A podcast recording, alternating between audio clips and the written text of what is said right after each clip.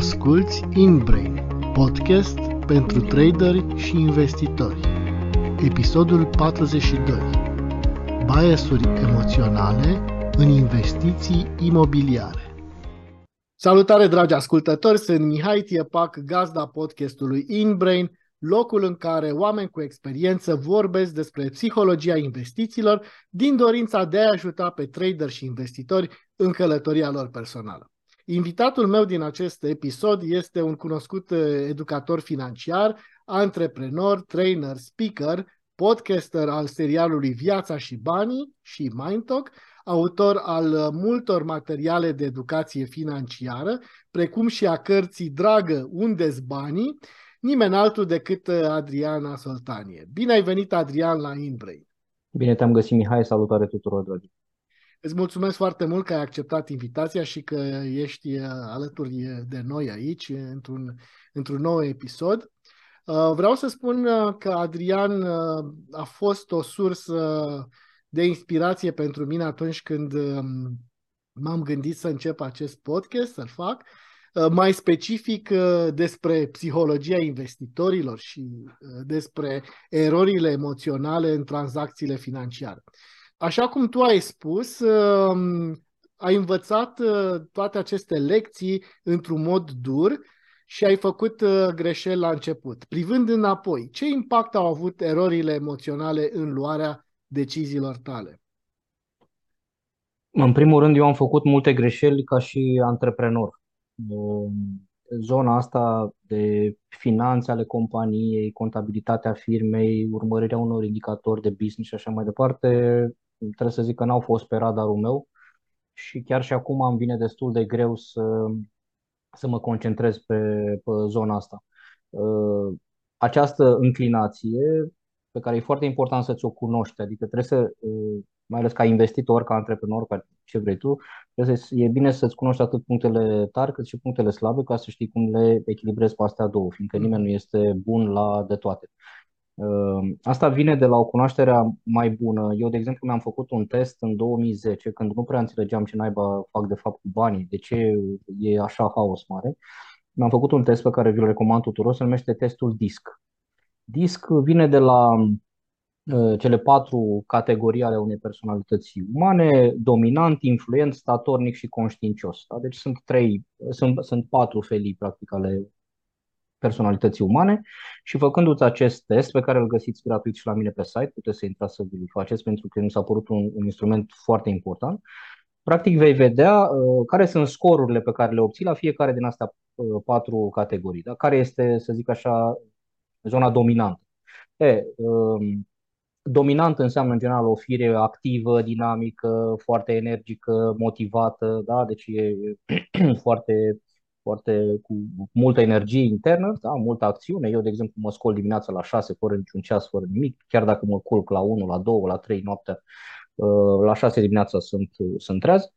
Uh, îmi fixez un target, mă, mă focusez destul de repede, dar în același timp și targetul ăsta, dacă mi se schimbă atenția, uh, de multe ori simt că am atenția unei veverițe, adică mă concentrez o perioadă pe ceva, dacă apare ceva mai interesant, uh, am tendința asta să sar dintr-un loc într-altul. Deci mențin uh, puțin atenția sau efortul pe, pe o chestie mult, mult timp.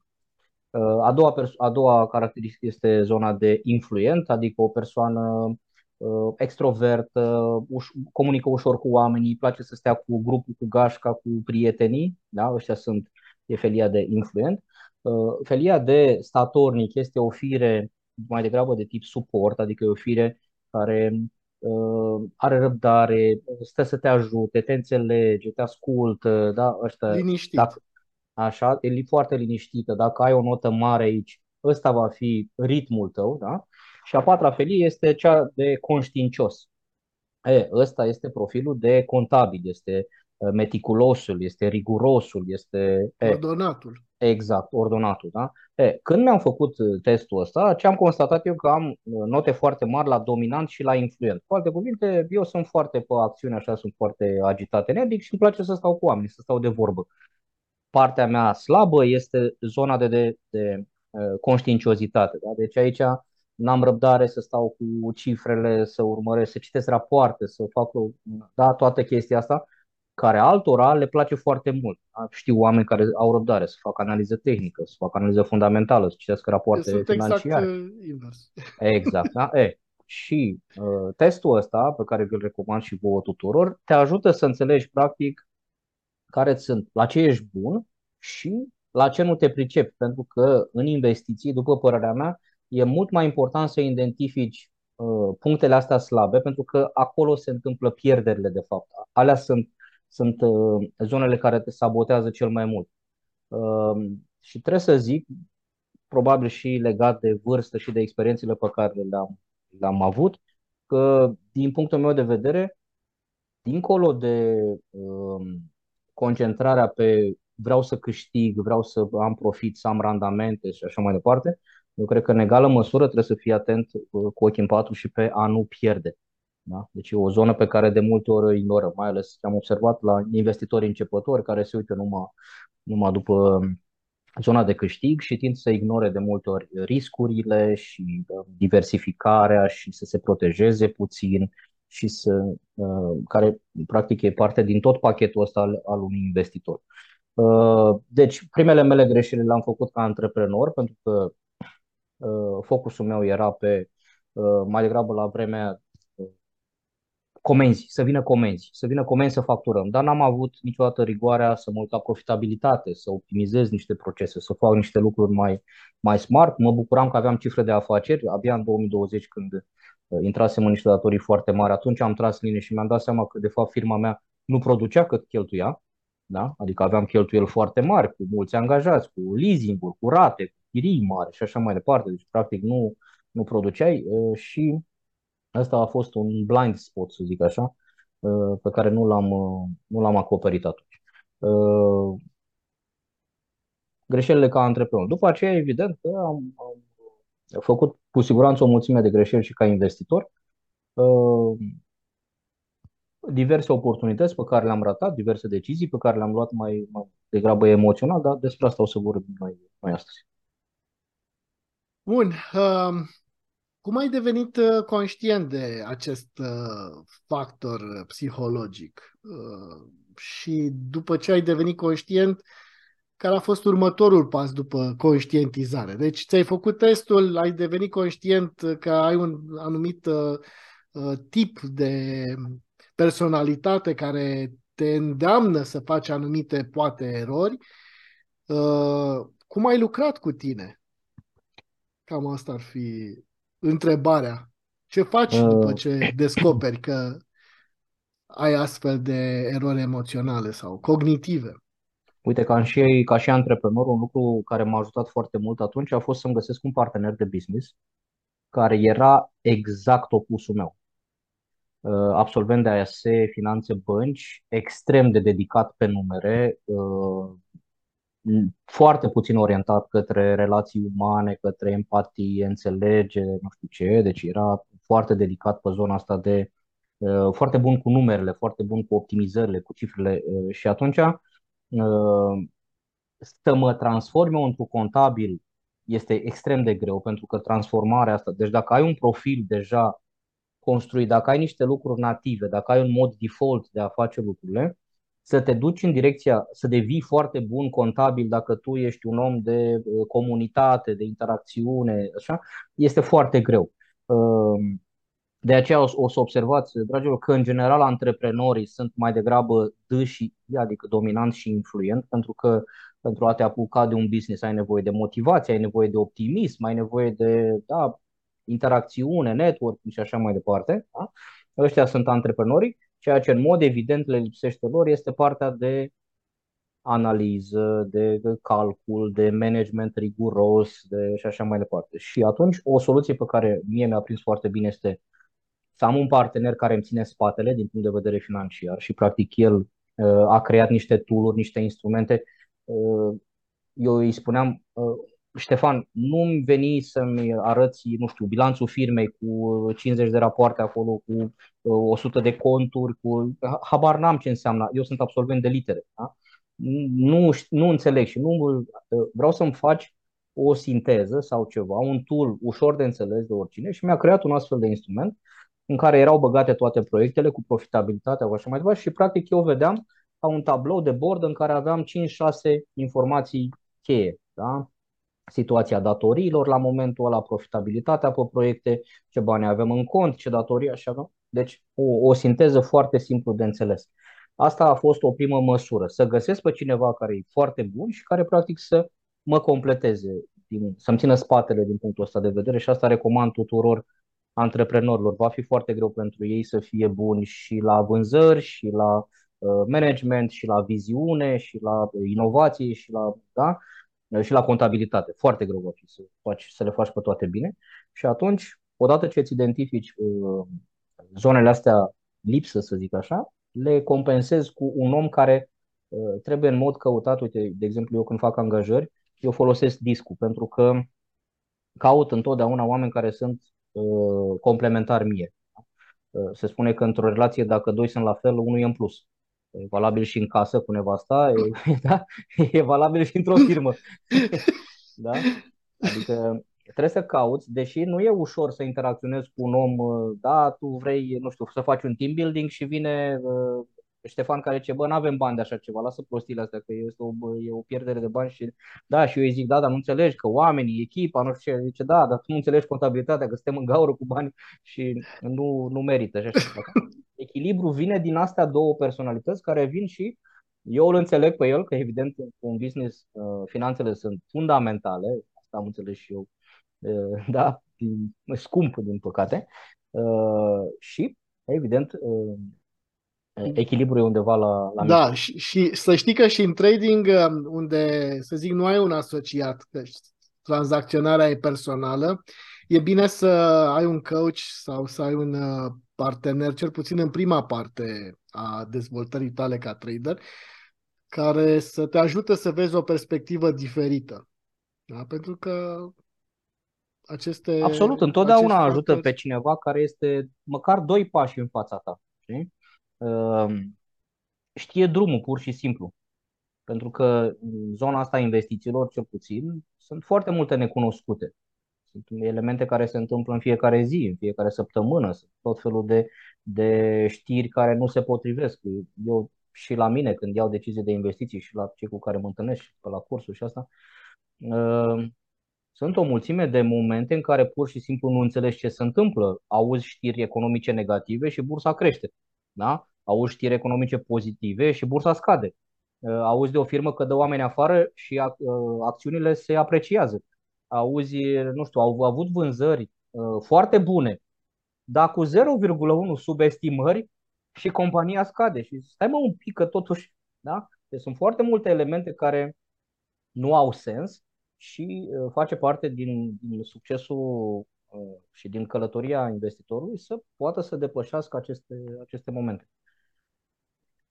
Știu că ai o experiență foarte mare în zona investițiilor imobiliare și întrebarea mea puțin retorică este există biasuri sau erori emoționale în luarea deciziilor ca investitor imobiliar? Deci când vrei să-ți cumperi un uh, imobil ca investiție, apar astfel de biasuri? Apar cu siguranță și... Cum se manifestă? Uh, un lucru pe care orice investitor, și la asta lucrez și eu, un lucru pe care orice investitor trebuie să-l să, și le exerseze, da? și să, să încerce să-l controleze, este uh, mai degrabă o abordare uh, contrariană a lucrurilor. Adică inclusiv, uite, ca să dau un exemplu în zona de imobiliare. Uh, eu am la activ câteva sute de vizionări. Da? Eu, cum se duc oamenii la film, eu mă duc să văd uh, un apartament, o garsonieră, o casă, un teren, o ceva. Sunt perioade în care nu am bani sau nu sunt pregătit să fac o investiție. Dar cu toate astea eu mă duc la vizionar pentru că mi se pare că fiecare vizionar este o lecție uh, suplimentară. Da? O lecție din care învăț ceva despre zonă, despre imobil, despre niște detalii, mai aud niște chestii, cunosc niște oameni pe care nu știam până atunci, poate un agent imobiliar mai isteț, poate un proprietar, poate da, un președinte de scară de bloc, habar n-am, da, diverse chestii. Și atunci eu iau asta ca un proces educațional. fiecare, fiecare vizionare e o chestie importantă pentru, pentru mine. Uh, o altă lucru apropo de, de bias, mie îmi plac întotdeauna și mi-am dezvoltat acest, uh, această căutare, să zic așa, acest uh, radar. Uh, mie îmi plac mai degrabă proprietățile cu potențial de îmbunătățire. Da? Uh, de exemplu, eu nu pot să merg niciodată la vizionări cu nevastă. De ce? Că nevastă mea se uită întotdeauna după chestii țiplă. Da? Ea se uită după proprietăți care se arată foarte bine, care sunt foarte îngrijite, care n-au nicio minus, lipsă sau ceva. E, uh, perspectiva mea este că acolo rare ori se găsește câștigul. Câștigul în imobiliare, profitul adevărat, rare ori se găsește uh, unde totul este uh, pus la punct. Da? Câștigul adevărat, și asta mi-a dovedit și proprietățile pe care le avem noi până acum, noi le-am cumpărat într-un stadiu dezastruos. Da? Cum se vorbește în zona asta imobiliară, era un stadiu de grotă. Uh, eu n-aș putea să merg cu nevastă mea niciodată să zic aici este, asta este o super ocazie, o super oportunitate. Pentru că probabil m-ar lua de urechi și m-ar scoate afară de acolo, arătându-mi, nu știu, că e parchetul vechi, că uh, sunt uh, geamurile alea vechi, că are sobe de teracotă, că are nu știu, e vreo mică infiltrație pe undeva sau vreo chestie genul ăsta. E, eu am învățat să uh, traduc toate defectele astea odată în elemente de negociere. Da? Adică să pot să le transform în ok, poate mai lăsați un pic la preț pentru că am atât de multe lucruri de îmbunătățit și de schimbat și ușile și parchetul și geamul și așa mai departe. Deci folosesc aceste minusuri ca și elemente de de negociere și după aceea, înțelegând psihologia umană un pic și mă pasionează și pe mine mult zona asta, și am observat eu într-o discuție cu un vânzător. Ehm, vânzătorii care au investit emoțional și financiar în amenajarea spațiului, da? cei care au pus parchetul care le-a plăcut lor și gresia care le-a plăcut lor și ușile care le-au plăcut lor și PC-urile care le-au plăcut lor și așa mai departe, țin foarte mult la investiția făcută, da? Mamă, păi eu cât am umblat după gresia asta, că eu cât am căutat cu, uh, nu știu, uh, dușurile astea, așa.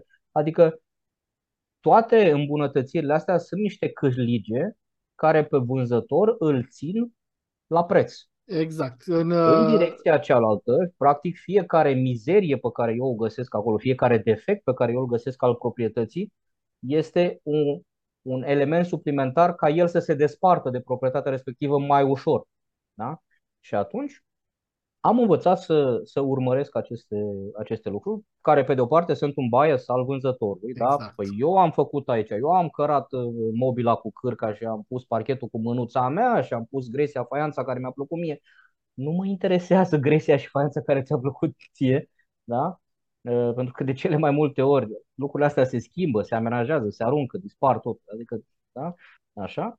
Și trebuie să înveți să faci lucrurile un pic contrarian, adică să le faci exact pe dos decât le-ar face marea majoritate a oamenilor, pentru că un alt avantaj al abordării contrariene este marea majoritate a cumpărătorilor obișnuiți sunt îndepărtați, strâmbă din nas. Am avut foarte multe vizionări, mai se mai întâmplă agenții imobiliari să organizeze sau să suprapună două, trei vizionări odată. Deci mă, mă trezesc că ajung acolo și mai sunt încă două, trei persoane. Mi s-a întâmplat de foarte multe ori, se deschide ușa și unul sau doi dintre cumpărători zic, a, mamă, ce dezastru aici. Se întorc și pleacă, nu mă mai interesează, plec. Ăsta este un mare avantaj. Da? Pentru că ăla este un semnal. E un semnal pentru vânzător. Opa, ia uite ce ușor pierzi clienții. Da? Și este un plus la negociere și la, da. la obține un deal foarte bun. Exact. Uh, biasul de care am amintit uh, adineauri se numește chiar așa, supraevaluarea proprietății. Deci este un bias care are exact numele supraevaluarea proprietății și în investiții este... Dar sunt o grămadă de, de biasuri. Poți să mai dai și alte exemple? Și business-uri. Da. Lumea o ia foarte emoțional. A investit mult timp acolo. A nu știu, e copilul lui, știi, vine foarte greu să se de, despartă, îl este supraevaluează, exact cum ziceai tu, mamă, ți se pare că ai făcut cine știe ce pe acolo, lucru care pentru un cumpărător s-ar putea să nu valoreze mare lucru. Apare un bias uh, care ține de atașamentul față de... Da. Un alt bias care se regăsește și în piața imobiliară, în deciziile de achiziție sau de amenajare sau da, în zona asta și cu siguranță că se găsește și pe alte active, este faptul că um,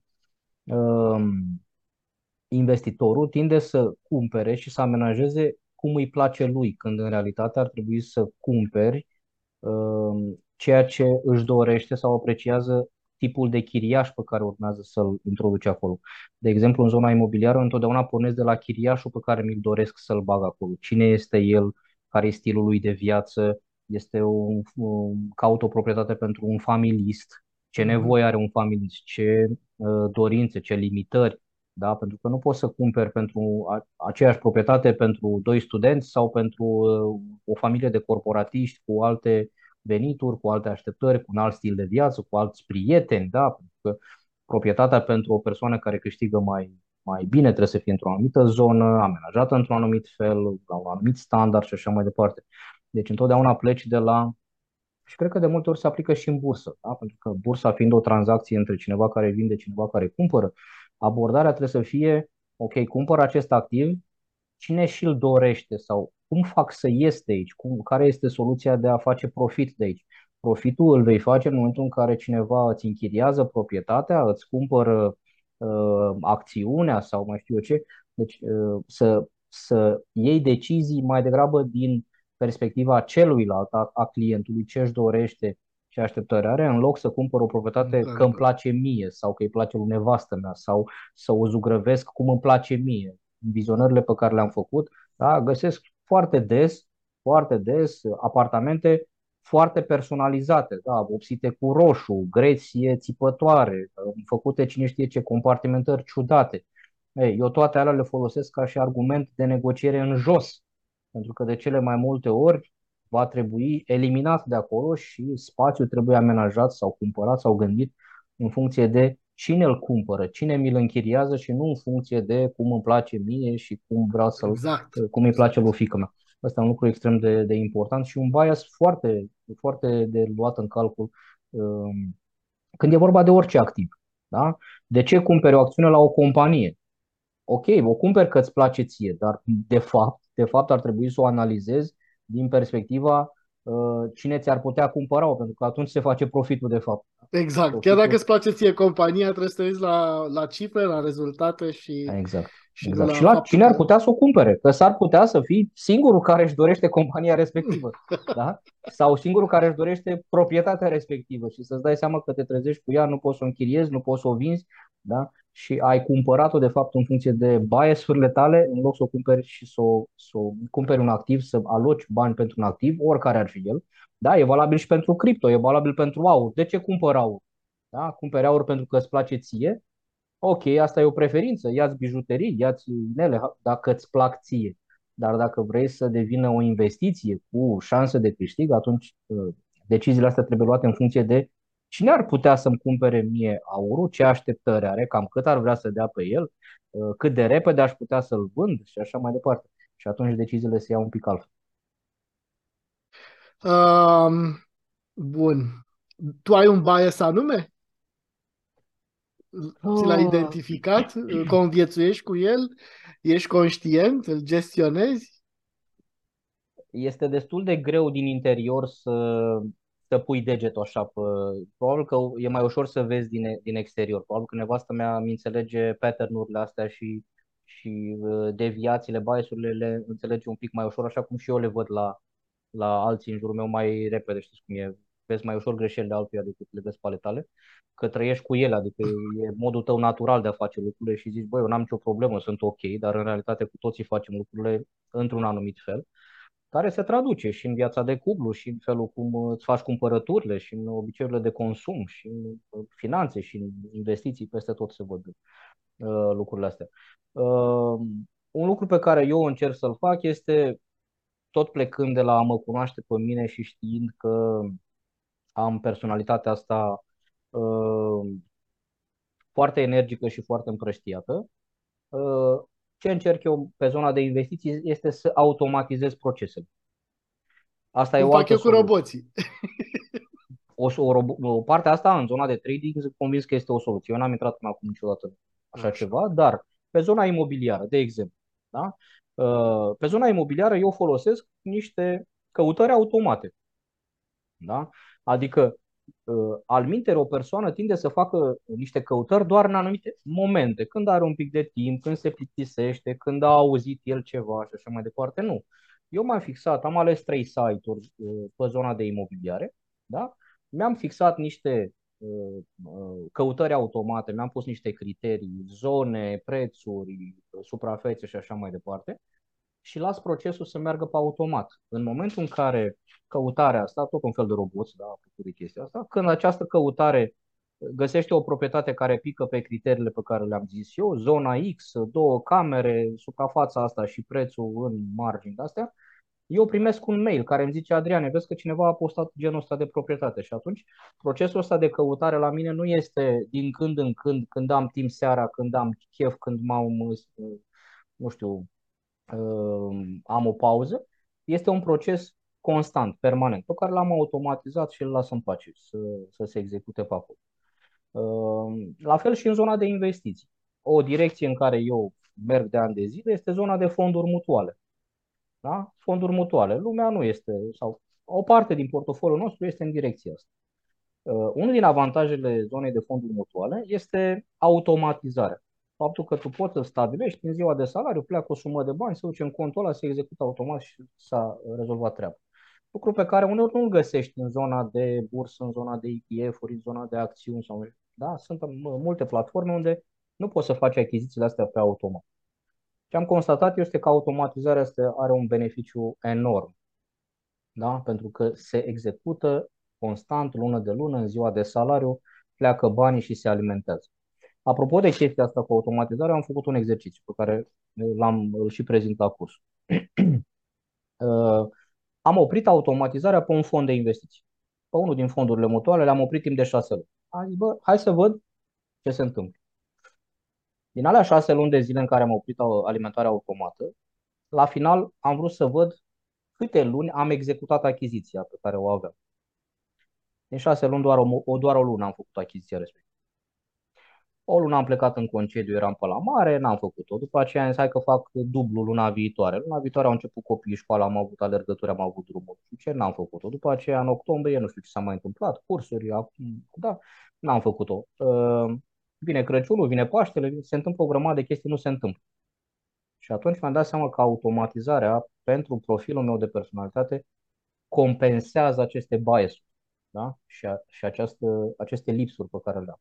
Deci automat de aia roboții cred că sunt o, o soluție foarte bună pentru că execută niște lucruri și dacă, nu știu, algoritmul sau cum e făcut acolo e bun, lucrurile se vor executa pe, pe criteriile respective uh, și scoate din ecuație foarte mult emoția. Emoția, da. Emoția investitorului care zice, bă, parcă n-aș băga, că am auzit eu o știre că uh, în America, nu știu ce, da? Uh, am stat de vorbă cu un prieten la o cafea și ăsta mi-a zis, bagă acum, nu fi prost, uh, o să crească. Adică toate elementele astea vin așa ca niște uh, săgeți, bombardamente care, bă, hai să mai bag, hai să mai stau. Nu, în momentul în care automatizezi, lucrurile se execută mult mai, mult mai corect, știi? Um, ce bias-uri ai observat la alți investitori? Păi, unul din biasurile care sunt cele mai frecvente. Unul din biasurile care cred că uh, afectează cei mai mulți investitori este, nu știu dacă îl, îl pronunț eu corect sau îl identific corect, dar uh, el se numește, sau l-am găsit denumit, recency bias. Recency bias este un bias al experiențelor recente care practic îți dictează uh, deciziile viitoare. La ce mă refer? Um, un investitor sau iei o decizie, dacă ai avut o perioadă, uite, hai să luăm pe finanțe personale, că aici este foarte ușor de identificat și în investiții la fel. Da. Um, o persoană care a avut o experiență ok, uh, prosperă din punct de vedere al venitului, să presupun. Da? Deci a avut în ultimii 3, 4, 5 ani de zile, uh, a avut salariu ok, a avut job ok, a fost căutat de mai multe companii și uh, a fost ofertat sau mai știu eu ce, da? Își dezvoltă această convingere că ia uite bă ce bine sunt, ia uite ce, ce căutat, ce smart, ce extraordinar sunt și se simte suficient de confortabil să ia o decizie financiară mare sub acest optimism pe care îl are. Da? Adică, practic, extrapolează ultimii 3, 4, 5 ani de liniște, pace, prosperitate și așa mai departe. Zice, bă, cred că așa o să fie și în viitor. Și ăla e de obicei momentul în care o persoană se bagă la o achiziție mare. Poate să fie, bă, mă simt confortabil acum să mă bag la un credit de casă. Cred că pot să-l duc ușor, cred că nu o să fie nicio problemă, o să fie un flac, nu e nicio, da? mă descurc. Sau cumpărarea unei mașini. De obicei, în momentul ăla ei o, o decizie financiară mare. E, ce se întâmplă este că de cele mai multe ori, cu cât ești mai convins de uh, momentul ăsta, starea asta pozitivă a ta și, și prosperă și sigură și abundentă, probabil cu atât mai ușor ești de o întoarcere a ciclului economic. Da? Adică de un moment în care prețurile sunt foarte mari, dobânzile încep să crească, începe să scadă economia, cam ce trăim acum, da? că începe să scadă consumul, încep să apară știrile negative, mamă, șomaj în Statele Unite, șomaj în România, deci, deci se poate să fiu și data afară, da? încep să, să, ți, să ți se spargă bula asta un pic, un pic. Asta se întâmplă uh, în, în momentul pe finanțe personale, ca un exemplu. Și de aceea se întâmplă majoritatea achizițiilor mari, imobiliare, de exemplu, sunt luate aproape simultan de o foarte mare parte din populație. Deci vorbim de 2-3 ani de zile în care sute de mii de oameni se înghesuie să cumpere imobiliare. Asta duce prețurile și mai sus. Da? Deci este un, un, un efect foarte uh, interesant așa. Uh, și este combinat cu FOMO, cu The Fear of Missing Out, teama că nu mai apuci, da? că mă, se termină, se scumpesc atât de mult de uh, avansul pe care eu l-aveam strâns pentru trei camere, o să mai mi ajungă pentru două camere sau nu o să mai cumpăr nimic, că nu, nu mai apuc. Și asta evident când, când foarte multă lume uh, acționează așa ca o turmă, asta duce prețurile și mai sus și după aceea apar probleme, că evident lucrurile nu țin la, la nesfârșit. În zona de investiții am văzut exact aceeași chestie. Da?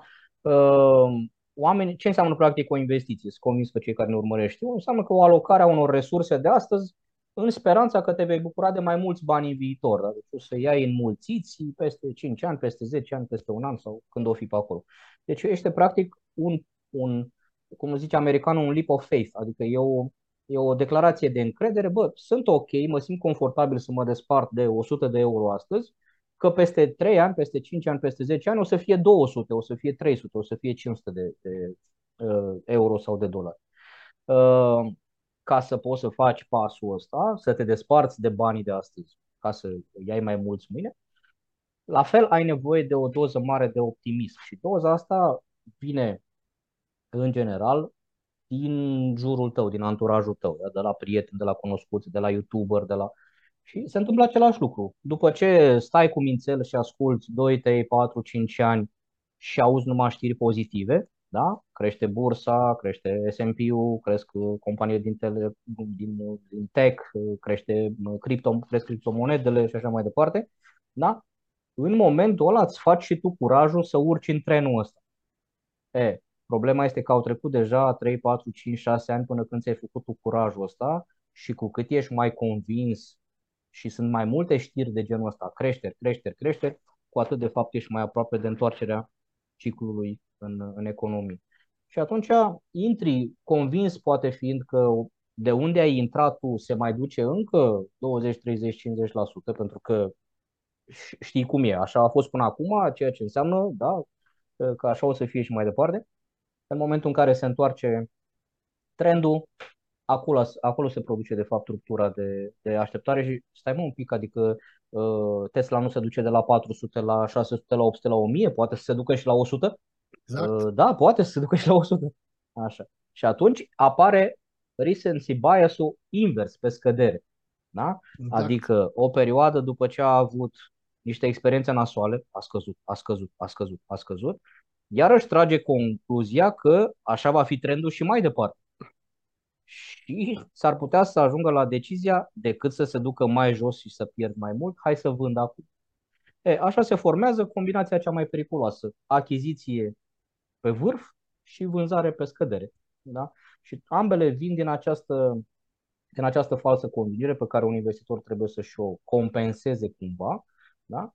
Uh, și cred că are și legătură cu mesajul pe care o să-l regăsiți permanent în toate uh, disclaimerele astea, și anume rezultatele trecute nu reprezintă o garanție pentru rezultatele viitoare. Aș spune eu că rezultatele trecute vor fi, de fapt, pe dos față de rezultatele viitoare. Cu cât un activ a obținut performanțe foarte bune până la momentul ăsta, cu atât cresc șansele ca rezultatele viitoare, imediat viitoare, pe termen lung probabil că poate să performeze ok, dar cu cât a, a dus-o mai bine în ultima perioadă, cu atât este mai aproape de o, de o inversiune. Și viceversa. Cu cât a fost mai, mai tăvălit și mai afectat în ultima perioadă, cu atât s-ar putea să aibă potențial de creștere mai mare. Dar Bine. pentru asta e nevoie de mult lucru în controlul emoțiilor. Știi? Exact, să, exact. Știi? Și trebuie văzut și care este orizontul de timp. Și aici o să-ți pun întrebarea cheie legată de uh, atenuarea unui astfel de bias. Cum planificăm? Cât de bun este, cât de bine ar fi să facem uh, o planificare, cel puțin în zona imobiliară ca investiție.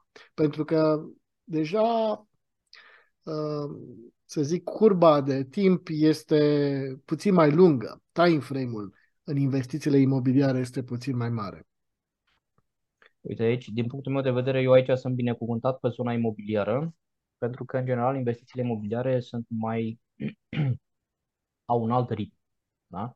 Nu se compară sub nicio formă cu investițiile bursiere sau cu trading-ul. Dar eu, de exemplu, uh, cred că am avut o perioadă de câteva luni în care am, am mirosit puțin așa zona asta de trading și am ieșit de acolo pentru că mi-am dat seama că dacă suprapun aceste, acești, acest domeniu, care e foarte interesant, dar trebuie să se potrivească, dacă suprapun domeniul ăsta foarte volatil așa și foarte pe personalitatea mea, care și asta este da, atenția de veveriță, de nu știu la ce să mă uit și mă răzgândesc și mă schimb și așa, combinația acolo este foarte periculoasă pentru buzunar și pentru, pentru cont. Și din punctul ăsta de vedere, imobiliarele sunt mai, um, sunt mai tolerante, au un alt ritm mai lent de creștere, de scădere. Uh, din punctul meu de vedere, mi se potrivesc mai, mai bine. Uh, alte lucruri pe care la fel le-am, le-am făcut este să am o abordare pe termen lung. Că la fel, când gândești pe termen lung, deadline-ul e undeva departe, nu te forțează nimeni să iei decizii azi, în minutul ăsta, în secunda asta, luna asta. Este o chestie a la lung și practic asta îți dă mai multă, uh, mai multă relaxare. Uh, automatizarea te ajută să nu stai cu ochii în fiecare zi pe, pe grafice și pe platforme și da, le-ai automatizat, le-ai lăsat în pace și la revedere. Uh, cred că știți și voi sau ați auzit, e mai în glumă, mai în serios. Un uh, studiu, cred că făcut de Vanguard, um, care spunea că cei mai, cele mai profitabile conturi de la ei sunt ale persoanelor moarte. Da? Pentru că ea nu tranzacționează, ea nu stau, nu au emoții. N-au. Deci, persoanele decedate și persoanele care au uitat că au conturi acolo, nu, le, nu umblu la ele permanent, alea au fost cel mai, cele mai performante, au obținut randamentele cele mai mari. Uh, Alminteri, uh, vei fi tot timpul tentat să, să faci ceva, să reacționezi, ori într-o direcție, ori într-alta, ori de lăcomie, ori de teamă, ori de că uh, mi-a zis un prieten, ori că am urmărit acum, eu și aseară am urmărit un, un material din ăsta investițional, am auzit niște știri acolo care m-au pus pe gânduri, mă gândeam, mamă, uh, să mă duc să caut un ETF pe aur, să, să, re, com, să combin iarăși, să, să ajustez portofoliul, să fac dimineața m-am trezit mult mai relaxat, mult mai liniștit, adică trebuie să înțelegi să și filtrezi lucrurile astea, să le lași să doarmă un pic peste noapte, da? Că atunci în, în focul luptei, dacă și acționezi, atunci e destul de complicat. Și mai e un lucru care cred eu că ajută oamenii să ia decizii mai înțelepte, și anume niște economii mai consistente. Asta am observat pe propria, mele, pe propria piele când am uh, eliminat datoriile, adică obligațiile, pentru că obligațiile au acest efect de, de presiune constantă. Știi? Uh, vin peste tine și trebuie să le rezolvi cumva, trebuie să faci cumva. În momentul în care am, am scăpat de presiunea datoriilor și mi-am făcut niște economii pe o durată confortabilă de timp, în momentul ăla chiar nu mai am nicio nicio presiune să acționezi acum, să câștig dublu, să câștig triplu, să recuperezi investiții, să recuperezi o pierdere sau ceva. Pur și simplu iei lucrurile mult, mult mai relaxat. De aceea eu insist destul de mult pe un fond de urgență da? să ai măcar 2000 de lei Mhm. cash în casă, ca să stai liniștit pe chestii mărunte care se pot întâmpla, să ai măcar 3 luni de zile, 3, poate chiar 6 luni de zile. În cazul nostru avem fondul nostru de siguranță pentru 2 ani de zile, da? Dar măcar 3 Aha. luni să le ai acoperite, să stai liniștit cu jobul, că, nu știu, sănătatea, că, așa, Uh, și să, să nu ai datorii de consum. Eu insist pe chestia asta, înainte să faci să intri în zona de investiții, să nu ai datorii de consum. Datorii rele, ca să zic Exact, așa. datorii rele, da. Da. Trebuie să avem amândoi o discuție pentru că există trading și pe time frame-uri mari și uh, poți să iei deciziile așa, la long. Deci, uh, cum... Sunt convins. Uh, așa că poate te conving iarăși, să arăt o altă formă de trading și automatizată. Ok. Um, Adrian, ce să le urăm acum uh, la, spre final? Ce să le urăm ascultătorilor noștri? Care ar fi mesajul tău pentru, pentru ei? Păi eu le zic două lucruri. Să aibă grijă de ei și de banii lor. Pentru că ambele lucruri sunt legate uh, și ambele au beneficii și în 2023 și mai departe în tot restul vieții uh, la situația lor financiară. Să fie atenți și la uh, oportunități, dar să nu uite și riscurile și cred eu că 2023 va fi un an care o să aibă din belșug din ambele. Da? O să avem și, și riscuri majore, o să avem și oportunități uh, și trebuie să fim conștienți de echilibru dintre ambele. Și uh, să nu uite că investițiile sunt o parte din viață. Eu de aia și zic că educația financiară e parte din viață. Uh, Ce am observat eu de multe ori că investitorii sunt foarte focusați pe a câștiga, pe a câștiga bani. Uh, Trebuie, trebuie revenit, după părerea mea, și la înțelegerea vieții. Investițiile trebuie, de exemplu, după părerea mea, șeruite în familie sau în cuplu. Da? Uh, Întâlnesc de multe ori investitori care sunt ca niște lupi singuratici, așa că da, pleacă la vânătoare singuri. Uh, Le reamintesc pentru că pe mine mă pasionează mult uh, zona asta de finanțe în cuplu și cartea Dragă unde bani este scrisă exact din, din perspectiva asta, da? Uh, Finanțele în cuplu, sunteți împreună în călătoria asta, partenerul de cuplu trebuie să înțeleagă minimal măcar ce faceți voi acolo. Uh, Trebuie să existe niște um, împărtășirea unor informații, cum ar fi ce platformă folosiți sau da, niște chestii absolut uh, uh, esențiale pe care trebuie să le cunoască și celălalt partener, astfel încât, în caz de Doamne ferește, tot efortul vostru și toată activitatea și tot uh, profitul sau da, ce ați adunat și ce ați făcut voi pe acolo să nu fie pierdut, pierdut iremediabil. Deci lucrurile trebuie văzute mai complex, dincolo de, uh, nu știu, lumânări japoneze, trendline-uri și mai știu ce. Toate astea trebuie integrate în viața voastră, să vă bucurați de viață și de relații, uh, să fiți un exemplu bun și pentru copii, pentru că uh, e bine să-i, să-i luați și pe ei în călătoria asta a voastră. Da. Da? Călătoria unui investitor nu trebuie să fie singuratică. Da? Poate uneori nu suntem înțeleși, poate uneori cei din jurul nostru nu sunt de acord. Mamă, iar ai băgat bani acolo, o să pierzi, vai de capul tău, prostule, ce ai făcut. Da? Uh, Misiunea unui investitor este să aibă grijă de banii lui, să aibă grijă de, de viața lui și să-i ia și pe ceilalți, să-i ajute să înțeleagă și să facă pașii ăștia de, de uh, educație financiară. Eu o să las un link în descriere a acestui video uh, cu către site-ul tău și către magazinul Bănuiesc uh, de unde poți să-și achiziționeze cartea. Um, îți mulțumesc încă o dată pentru că ai venit aici la InBrain și sper să ne revedem. Nu știu, îți mulg o promisiune să ne revedem într-un alt episod atunci. Cu mare drag. Mulțumesc tare mult, Mihai. Salutare, dragilor. La mulți ani tuturor. Să aveți un an fain, cu sănătate, cu pace, Doamne ajută. Și uh, spor la bani. Spor la bani.